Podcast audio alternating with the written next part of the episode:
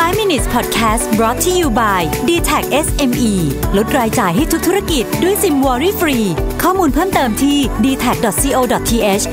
s m e สวัสดีครับ คุณอยู่กับประวิทยานุสาหะนะครับ วันนี้จะมาชวนคุยเรื่องของการ ขยายธุรกิจนะครับผมคิดว่าช่วงนี้เนี่ยหลายท่านคงกำลังสรุปแผนของปีหน้านะฮะหลายท่านจะทำเสร็จไปแล้ว หลายท่านอาจจะกำลังเหมือนกับ finalize เตรียมส่งให้กับผู้เกี่ยวข้องต่างๆ ดูนะครับจริงๆ การทำแผนธุรกิจเนี่ยมันก็มี เรียกว่ามีมุมมองที่หลากหลายมาก แต่ว่า part ของการเจริญเติบโตเนี่ยผมเชื่อว่าเป็นหนึ่งใน part ที่สำคัญนะครับวันนี้ผมเอาบทความสั้นๆใน Harvard Business Review มาคุยกัน ถึงแนวคิดว่าปกติแล้วเนี่ยเวลาธุรกิจจะเติบโตเนี่ยมันมีมุมมองไหนที่เราสามารถคิดถึงได้บ้างนะครับบทความนี้ชื่อว่า The Six Ways to Grow a Company นะฮะซึ่งเขาก็บอกว่า 6 6กลุ่มหรือ 6 category หลักๆเนี่ยที่เราควรจะนึกถึงเลยเวลาเราเขียนพวก business plan เนี่ย ก็จะประกอบไปด้วยเรื่องต่อไปนี้นะครับ ข้อ 1 คือ new process กระบวนการใหม่ๆนะครับพูดง่ายก็คือว่าขายของเดิมนี่แหละ แต่ทำยังไงให้มาจิ้นเยอะขึ้นนะครับอันนี้เนี่ยบางทีเนี่ยเป็นตัวบล็อกความคิดของเราเยอะที่สุดเลยนะ เพราะว่าบางครั้งอะไรก็ตามที่เราทำมาตลอดนะฮะเราก็ทำเหมือนเดิมวนไปวนมาเนี่ยเราจะไม่ค่อยเสียเวลาไปคิดกันว่าเอ๊ะจริงๆเราฉันสามารถทำได้ดีกว่านี้ถูกกว่านี้หรือเปล่าอะไรอย่างเงี้ยนะครับซึ่งอันเนี้ยเป็นอันแรกนะครับที่สามารถที่จะ ทำให้ธุรกิจเจริญเติบโตได้ ถ้ามาจิ้นเราดีขึ้นนะครับแน่นอนว่าของเราเนี่ยมีโอกาสต่อสู้กับคู่แข่งในตลาดได้มากขึ้นนะครับวิธีการทำ margin ให้ดีขึ้นเนี่ยมันก็มีหลายแบบเนาะอย่างเช่นการ automate ระบบ process นะครับการตัด supply chain บางส่วนออก หรือระบบ manufacturing หรือแม้แต่กระทั่งการเอาหุ่นยนต์เข้ามาใช้อะไรพวกนี้นี่ก็คือเรื่องของการเปลี่ยน process ทั้งสิ้นนะครับซึ่งเป็นอันที่เบสิกที่สุด ถ้าเราคิดว่าเรายังไม่ได้ดูมันอย่างละเอียดถี่ถ้วนเนี่ยลองกลับไปพิจารณาจุดนี้ดูนะครับเป็นอันที่น่าสนใจ process คืออันที่ 1 new process นะครับ อันที่ 2 คือ new experience new experience เนี่ยก็คือขายของไอเหมือนเดิมๆเนี่ยครับให้กับคนเดิมๆนะครับฝั่งนี้อาจจะงงนะฮะพูดง่ายก็คือว่าเอิ่ม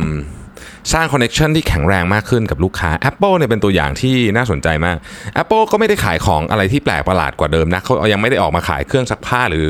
อะไรแบบนี้เนี่ยนะครับซึ่งในอนาคตไม่แน่นะฮะแต่ว่าแอปของที่อยู่ใน Apple Store เนี่ยหลายอย่างเนี่ยคนก็คือเขาไปซื้อของเดิมๆนี่แหละนะครับ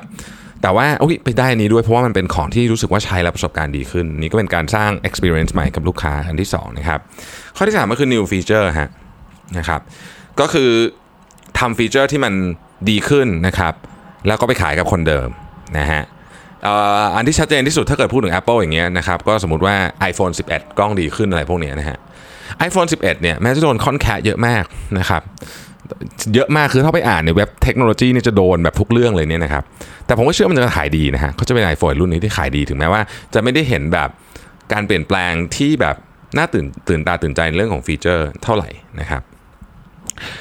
ข้อที่ 4 คือ new customer ครับ อันเนี้ย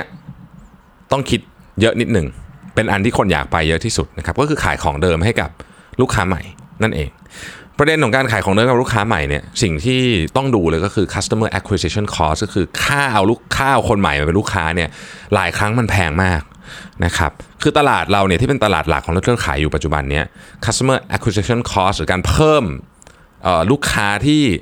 ที่เขาเคยซื้อของเราอยู่แล้ว หรือรู้จักของเราอยู่แล้วเนี่ยค่าใช้จ่ายในการเอาเข้ามาเป็นลูกค้าหรือเอาเข้ามาเป็นลูกค้าต่อไปเนี่ยอาจจะไม่แพงมาก แต่ถ้าเราเปิดตลาดใหม่เลยนะครับ ก็อาจจะต้องดูเรื่อง acquisition cost นิดหนึ่งแต่ก็แน่นอนน่าสนใจและเป็นสิ่งที่คนอยากทำมากที่สุดนะครับ ข้อที่ 5 คือ new offering นะครับ new offering เนี่ยก็คือเออ product หรือ feature หรืออะไรใหม่เลยนะครับ ใหม่เลย เช่นตอนนี้เนี่ยเราจะเห็นว่าบริษัทเทคโนโลยีเกือบทุกบริษัทเลยตอนนี้นะครับทำสิ่งที่อุปกรณ์ที่เกี่ยวข้องกับ smart home อันแล้วก็กลุ่มที่เป็น IoT Internet of Things เยอะมากๆนะครับตั้งแต่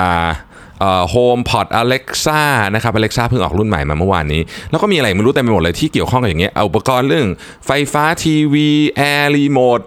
ทุกอย่างในบ้านอะไรก็ตามที่ขยับได้แม้กระทั่งเตียงเติงอะไรพวกนี้นะครับ ก็มี smart bed ก็มีนะฮะอืม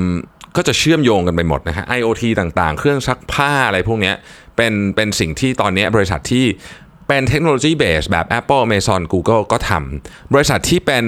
พวก device base ก็คือที่เขาทำของพวกนี้ขายอยู่แล้วเนี่ยอย่างเช่น s a m s u n หรืออะไรเงี้ยก็ออกมาทำด้วยเช่นกัน เพราะฉะนั้นจะเห็นว่าทิศทางของ offering ใหม่อันเนี้ยตลาด IoT เนี่ย เป็นตลาดที่ใหม่มาก เพราะเราไม่เคยอยู่ในยุคที่ของในบ้านเราเชื่อมต่อกับอินเทอร์เน็ตทุกชิ้นถูกไหมฮะ สมัยก่อนเนี่ยมันก็จะมีแค่คอมพิวเตอร์แหละ แต่ว่าเดี๋ยวนี้มันมีโอกาสที่สมมติว่าเราสร้างบ้านใหม่วันนี้นะ ตั้งแต่ไฟแอร์เครื่องฟอกอากาศ